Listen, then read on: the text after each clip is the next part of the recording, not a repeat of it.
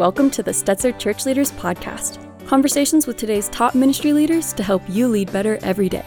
And now, here are your hosts, Ed Stetzer and Daniel Yang. Welcome to the Stetzer Church Leaders Podcast, where we're helping Christian leaders navigate and lead through the cultural issues of our day. My name is Daniel Yang, National Director of Churches of Welcome at World Relief. And today we're talking with Dr. Os Guinness. Os is the author or editor of more than 30 books, including The Call, Time for Truth, Unspeakable, and Last Call for Liberty. He's the founder of the Trinity Forum, a prominent social critic, and a frequent speaker who's addressed audiences worldwide. His new book is Signals of Transcendence Listening to the Promptings of Life. Now let's go to Ed Stetzer, editor in chief of Outreach Magazine and the dean of Talbot School of Theology. We know we get super excited when we have certain guests on. So Daniel Yang and I've been texting each other because we're both big fans of Os Guinness, and we've uh, we've had the privilege of being together at a few events and just talking briefly. So I love that we're going to get to lean in and have a little bit of a deeper conversation here. I love the fact that somebody can like be a social critic and that's like a thing. I think that you, know, you could put that on your name badge or something. That's kind of cool. But we're super excited because you've got a you got a new book, and in here it sort of talks about I don't know. In some ways, Os, it seems a little different than some of the things that you write, and I want you to kind of tell me a little bit about that. But what do you mean by again the title of the book, everyone knows, is "Signals of Transcendence: Listening to the Promptings of Life." What do you mean by signals of transcendence? What are their characteristics? Unpack that because it's so central to the book. Yes, well, you know, I got the phrase, the term from Peter Berger I did my doctoral thesis on him, and he became a great friend as well as a mentor. But what he meant in a book back in 1963 people have experiences that are incredibly profound. And what they do is two things they puncture whatever they believe to that point, and they point forward to something which, if true, would make all the difference. So the signals of transcendence turn them into seekers. Now, I think that's incredibly important today because we're, we're bombarded with the news of the religious nones and all the people leaving the church. And at the same time, we heard 10 years ago, you know, the, the new atheists with their straight out blast against faith. And then you have the suicides with people who are nihilistic, no meaning, no belonging, no purpose. So, in fact, faith is incredibly important again today. And the new atheists are actually out of date. And if you think of people like Niall Ferguson, Tom Holland, Douglas Murray, Jordan Peterson, these are wistful atheists, or now new believers, because they realize the fundamental importance of faith. So, this notion of signals of transcendence is one of the many ways the people are coming back to faith again. Yeah, and it is interesting that I think it's kind of a time when people are thinking about these issues. I just recently had um, Alister McGrath on my radio show. I don't think it was the podcast on my radio show. We'll link to it in the notes here for this podcast, talking about people who you know come to faith through Darwin. I, that's quite a provocative title, and that's of course intentional. But but it is interesting that people seem.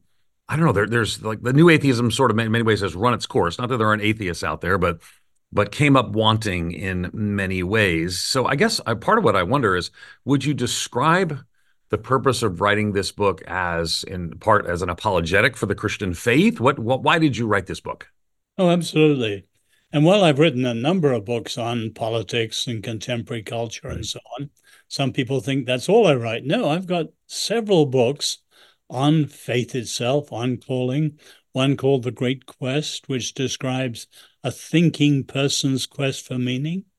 But th- this one reaches deeper, I think, because a lot of people, the word religion, it's a dirty word. Yeah. But actually, people have these experiences, whether they like it or not, and many people don't know what to do with them. You know, one of my stories is the story of Kenneth Clark and how he feels the finger of God in the beauty of Florence. And a friend of mine was just taking that one page alone with a number of business leaders. And he said, I'll ask you if any of you had experiences like this. And he thought maybe one or two out of 30 might. Every one, except one, had something like that. In other words, we live in what Peter Berger calls a world without windows. This is secular society, but it doesn't satisfy. And these glimpses, signals of the transcendence, suggest something much higher, deeper, richer, and force people to become seekers again. Mm. You also wrote in the introduction that uh, each signal of transcendence sounds out its own special call. No signal is a signal for everyone to hear. Uh, what is it about these signals that you think make them so unique to to each person?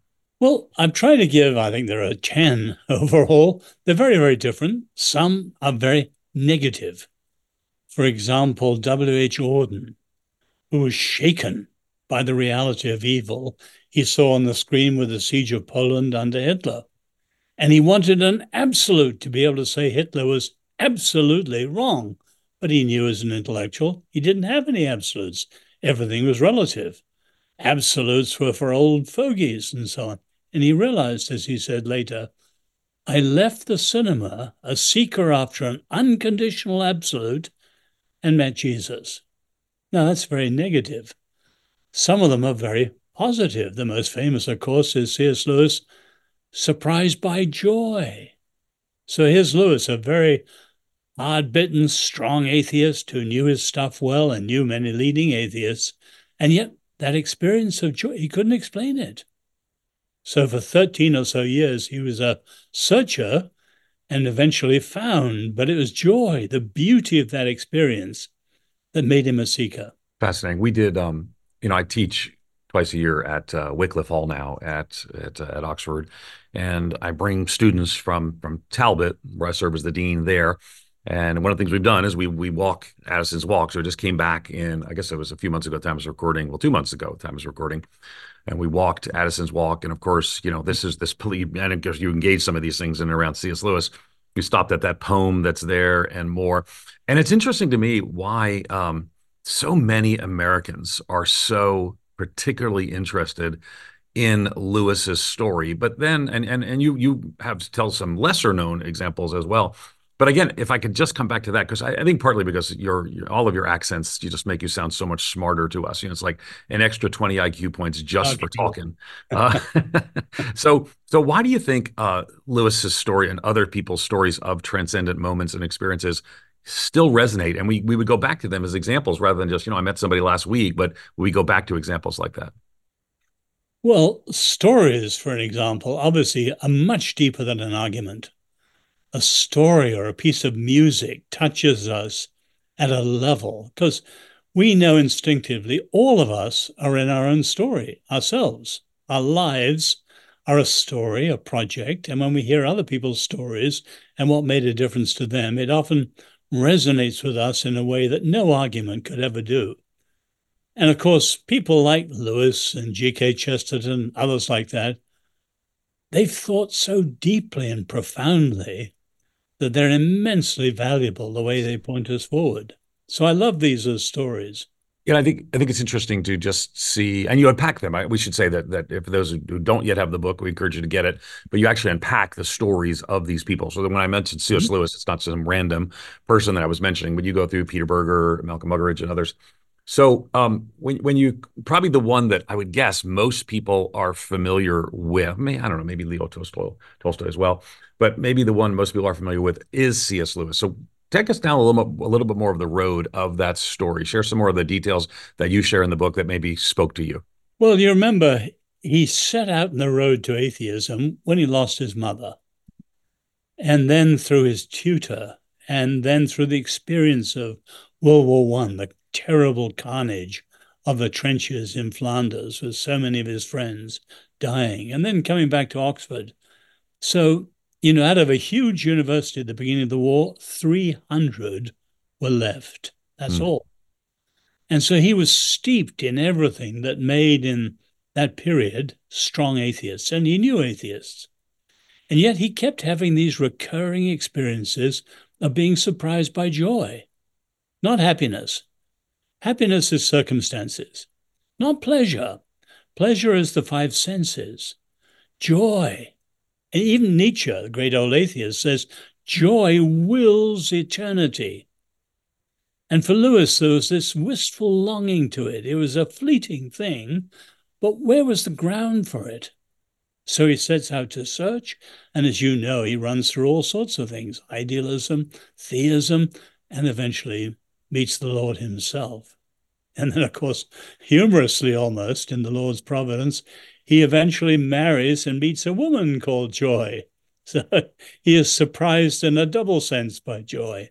His story is deeply personal. I remember reading uh, Grief Observed, and there was so much in it about he, him talking about his relationship with Joy that really challenged his his perception and uh, and connection with God. And for you, I know uh, this book isn't just a, a, a theoretical uh, book. I mean, you include a story of your grandfather in it as well. But I'm I'm curious, um, how have you guys had your own experiences of transcendence? Like, what are your signals? I didn't come to faith that way. You know, I grew up in a missionary background. I was in China my first 10 years war, revolution, famine, death. My two brothers died. I was there in the reign of terror. You know, I, I left China with all sorts of searching questions. And I came to faith later when I was 18 after a, a, couple of years of reading, on the one hand, the great atheists, Nietzsche, Sartre, and my hero at the time, Albert Camus, and on the other hand, reading Pascal, Blaise Pascal, whom I still love, G.K. Chesterton, whose autograph I have, and of course, C.S. Lewis. And I was convinced finally the Christian faith was true. So I was not a hard boiled atheist who was spurred by a signal. But I've actually met so many people since then. And I personally think that the greatest signal of transcendence of all is the one I deal with very briefly in the last chapter the burning bush. Mm. So, this idea has always intrigued me. And I found it's one of the best pathways for those who are convinced atheists to be challenged to rethink. Mm.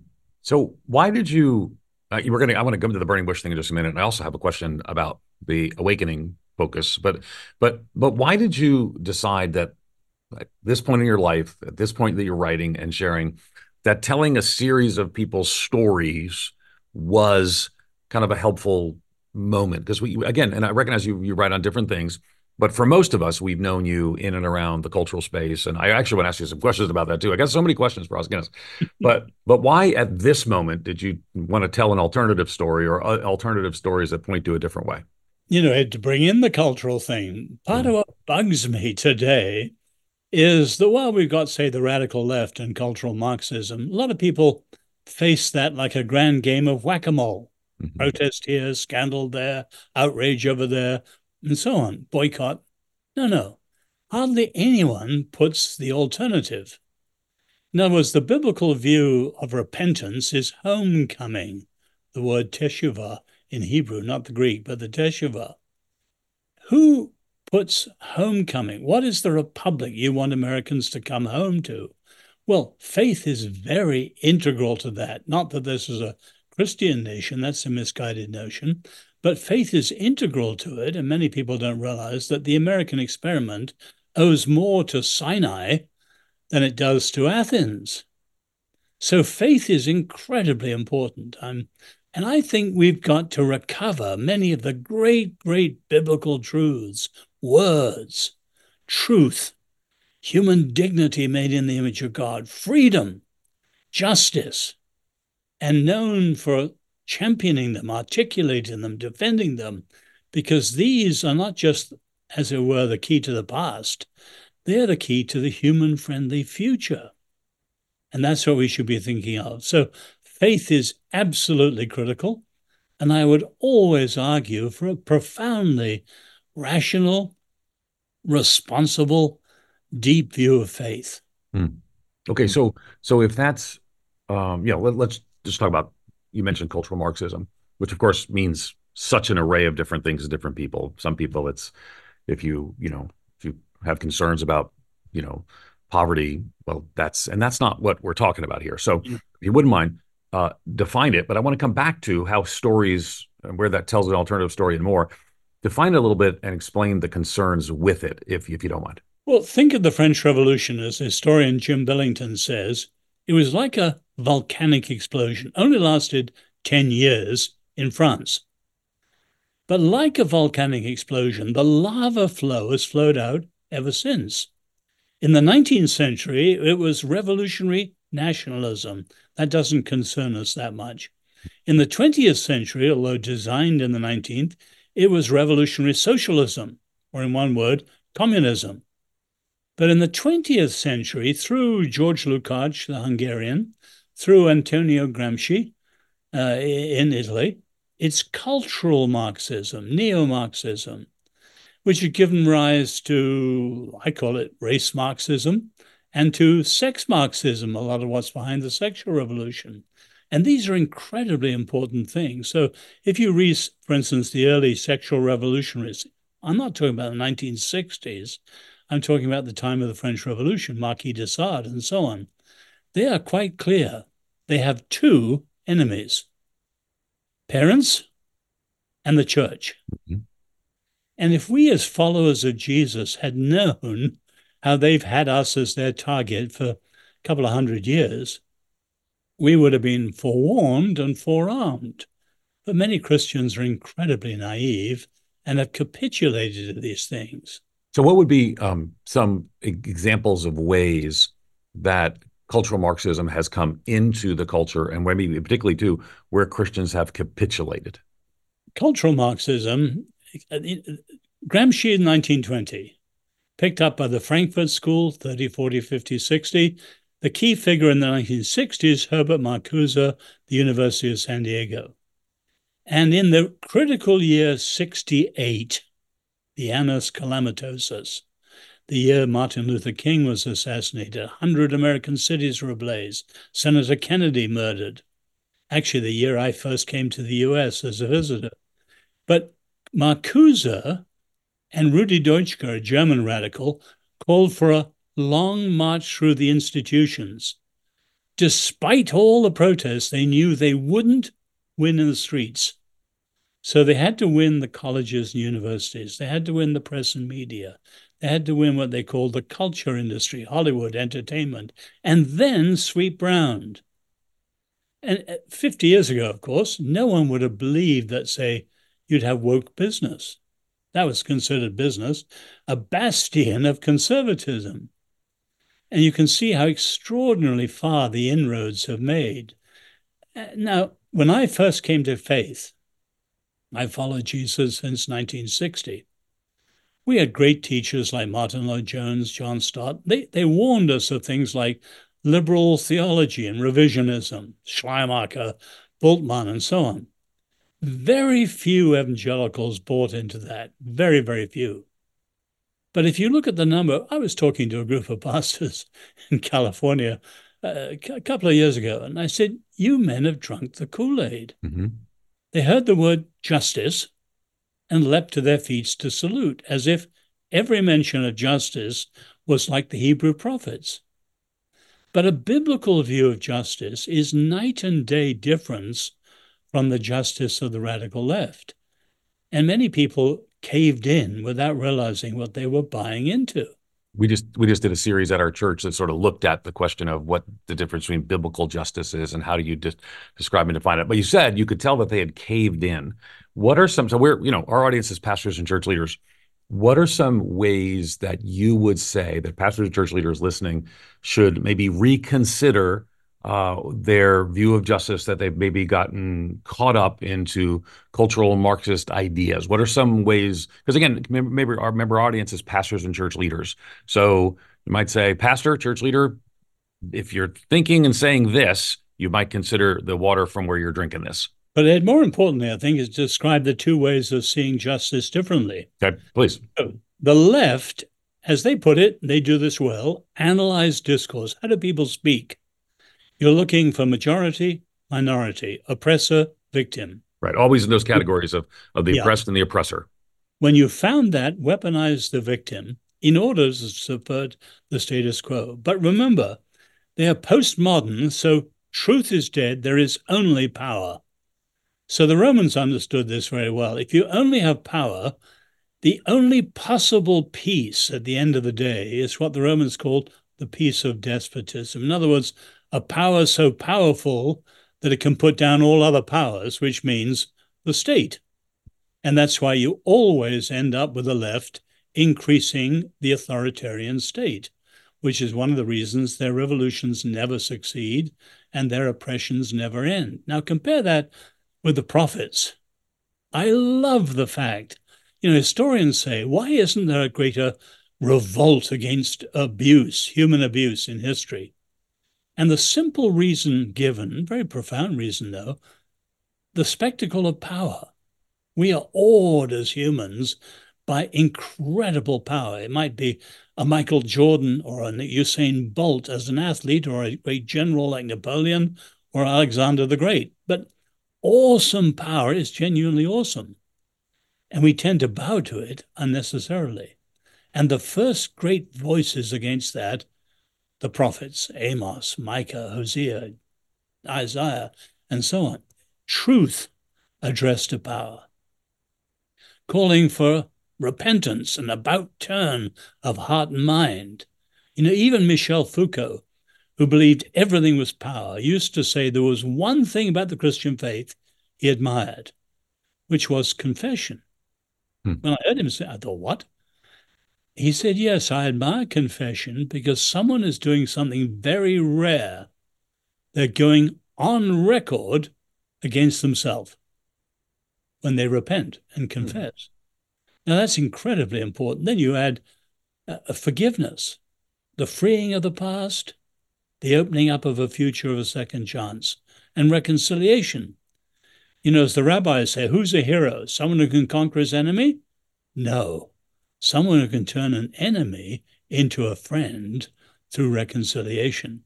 Now, I said that very qu- quickly. Pastors can unpack truth, repentance, reconciliation, forgive. Those are incredibly different from the radical left. And my complaint about American, you know, I'm a great admirer of this country, I'm still English. People have made the cross personal and spiritual only. Hmm. But of course, Yom Kippur, the Day of Component, uh, Day of Atonement, was designed to solve the problem of the national sin of the golden calf.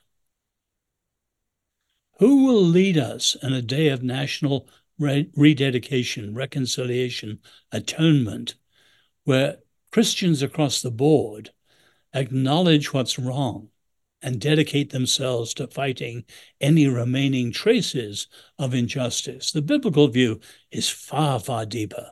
Hmm. You know, because I know, I mean, I happen to have be friends with several people at your church, and I know that there they care about justice, and I know that you care about justice. A lot of it depends upon the definitions of words and how we use them, and how we don't get caught up by the constructs, particularly oppressed and oppressor, things of that sort. Um, and that, I know that's not the book that we're here to talk about. But I, I just, I, I, you always challenge me, and I read you regularly, often, uh, overwhelmingly, probably the things you've written, uh, I have read. And I think that you have given us a, an important corrective sometimes around areas where pastors who who mean well can rush into some things mm-hmm. that they need to think more critically through. And you're one of the voices that I that I, I think is important as well. But I want to come back to the book at hand because I want to. I mean, not not that you're not. You're quite capable of talking about lots of things, but Signals of Transcendence is the book, and of course the subtitle is Listening to the Promptings of Life. Um, so, talk to us a little bit about you, know, in, you you you address some of the fundamental questions human experiences and questions. Could you touch on some of those so we know the kinds of things that we're talking about? Well, I believe sociologically, as well as a follower of Jesus, that every human needs meaning, we want to make sense of the world. We need belonging. We want to find security in the world. And we need purpose. We need a storyline for our lives. And nothing answers those truly and more richly than faith in God. But as I began, we, we, we live in this world without windows. You know, so the traditional world, you didn't have to be Christian or Jewish. You could be pagan and believed in the spirit of the waterfalls or the sun, but what was unseen was not unreal. Mm-hmm. Whereas a feature of the modern world, what is unseen is unreal. So we talk about the real world. What do we mean? The world of science, technology, politics, business. No, no. We've got, we're, we're rather like Elisha's servant who was panicking because he could only see the enemy around, and Elisha prays, Lord, open his eyes, and he sees the horses and chariots of fire. But clearly, the Bible and many of our sisters and brothers in Africa and Asia, Latin America, they're aware of this much more than we in the West. Many Western Christians are functional atheists. They're not that much different, although we have language about the supernatural, than their atheists next door. And that's tragic. And so I think these signals of transcendence open us to a whole world of the supernatural and transcendent, which is absolutely essential because it's the power which truly overcomes the powers of our secular culture. You know, as I don't know if you consider the language you're using around transcendence uh, paralleling um, uh, Charles Taylor's uh, reenchantment language, but uh, a lot of pastors find themselves sort of preaching through books of the Bible and trying to find, you know, formulaic ways of of living. So the the how tos or or the practicals. Um, I'd like for you to speak around maybe how scriptures can help, you know, achieve, you know, find transcendence again or re-enchant the worldview of the pastor, teacher, preacher, because so often um, their preaching becomes about uh, just telling uh, members how to to live better, but mm-hmm. that just seems a little bit uh, too convenient. How how do you achieve transcendence again through through reading scripture? Well, I would urge people to ponder and pray and reflect on Exodus 3:14. You know, Moses' discovery of who the Lord is, because that's where the difference comes from. You know, in the Lowell lectures in Harvard, Gore Vidal describes monotheism, ethical monotheism, as the great unmentionable evil at the heart of our Western civilization.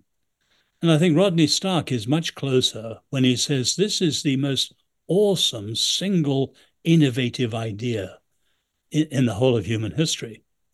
In other words, here's the great difference, say, with Eastern religions everything is an impersonal ground of being, or with our secular friends, where everything's a matter of chance. No, behind the universe is a single personal force and when you start meditating on this and see the difference it makes, everything becomes different.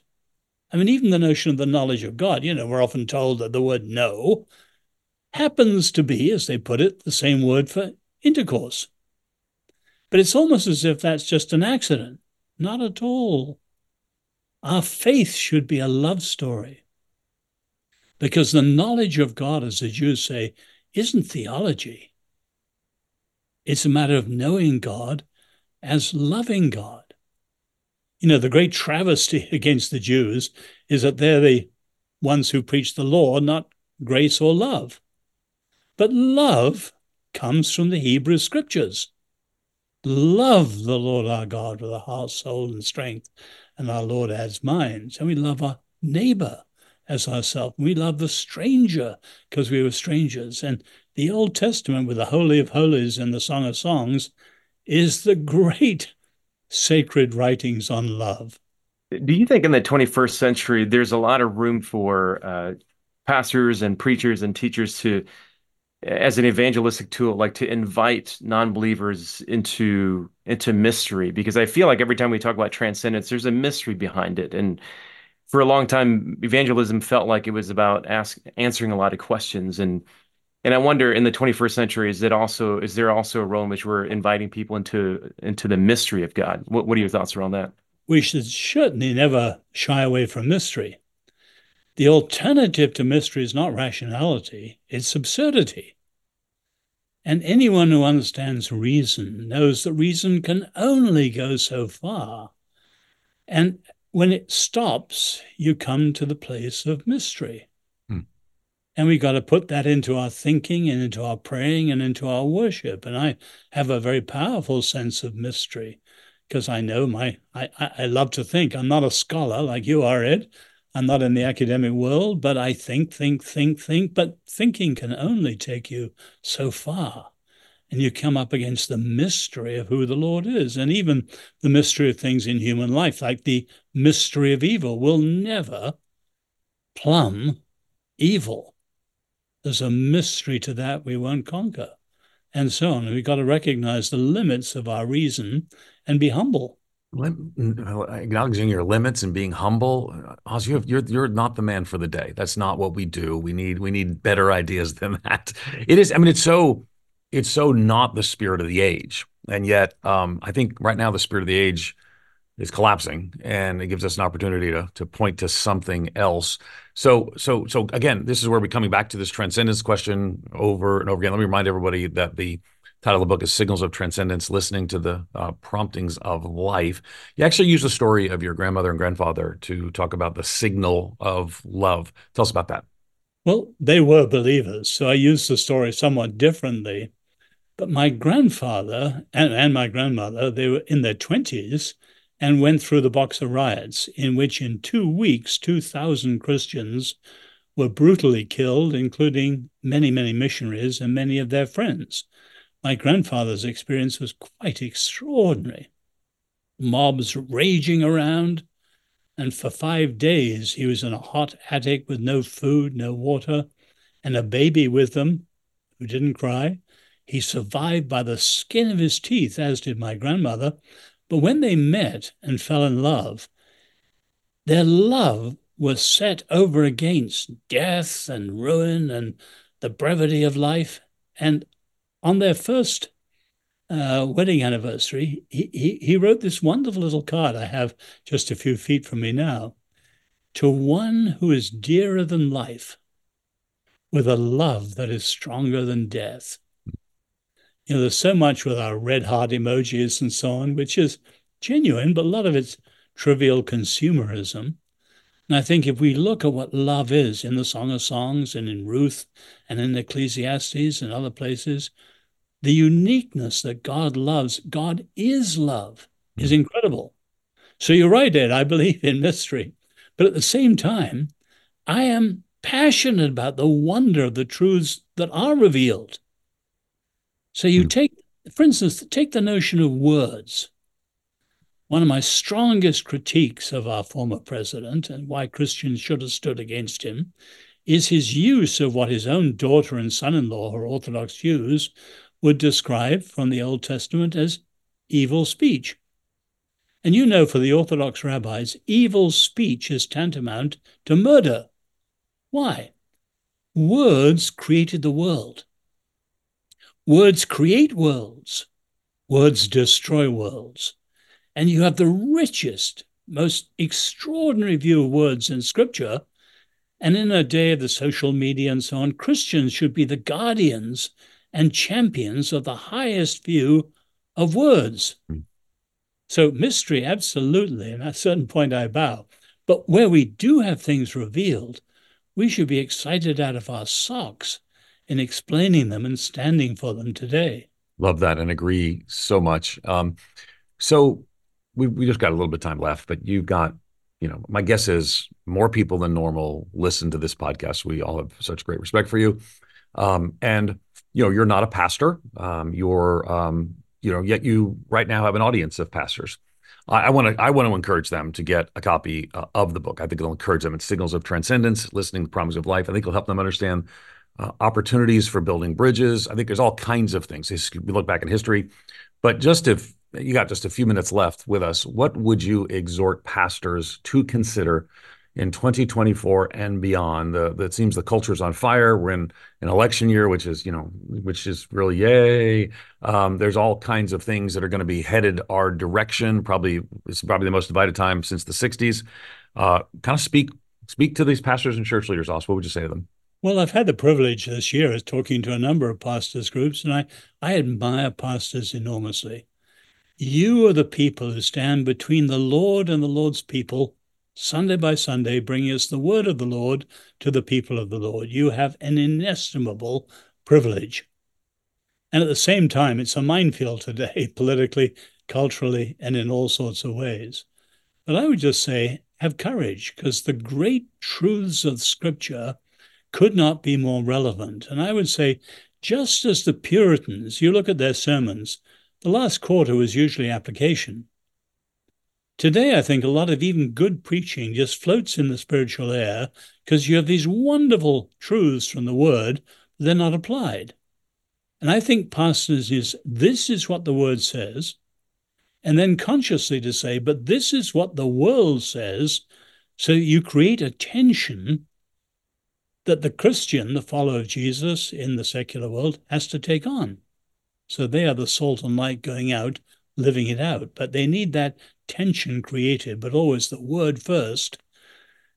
And in our cultural crisis today, when, say, evangelicalism has become toxic and politics and politicization has been triumphant, we've got to have the recovery, not just of the countercultural stance of the church, but of the primacy of theology.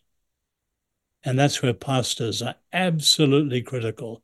You are the key people. We've been talking to Dr. Os Guinness. You can learn more about him at osguinness.com. Be sure to check out his new book, Signals of Transcendence Listening to the Promptings of Life. And thanks again for listening to the Stetzer Church Leaders podcast. You can find more interviews as well as other great content from ministry leaders at churchleaders.com slash podcast. And again, if you found our conversation today helpful, we'd love for you to take a few moments, leave us a review. That'll help other ministry leaders find us and benefit from our content. Thanks for listening. We'll see you in the next episode.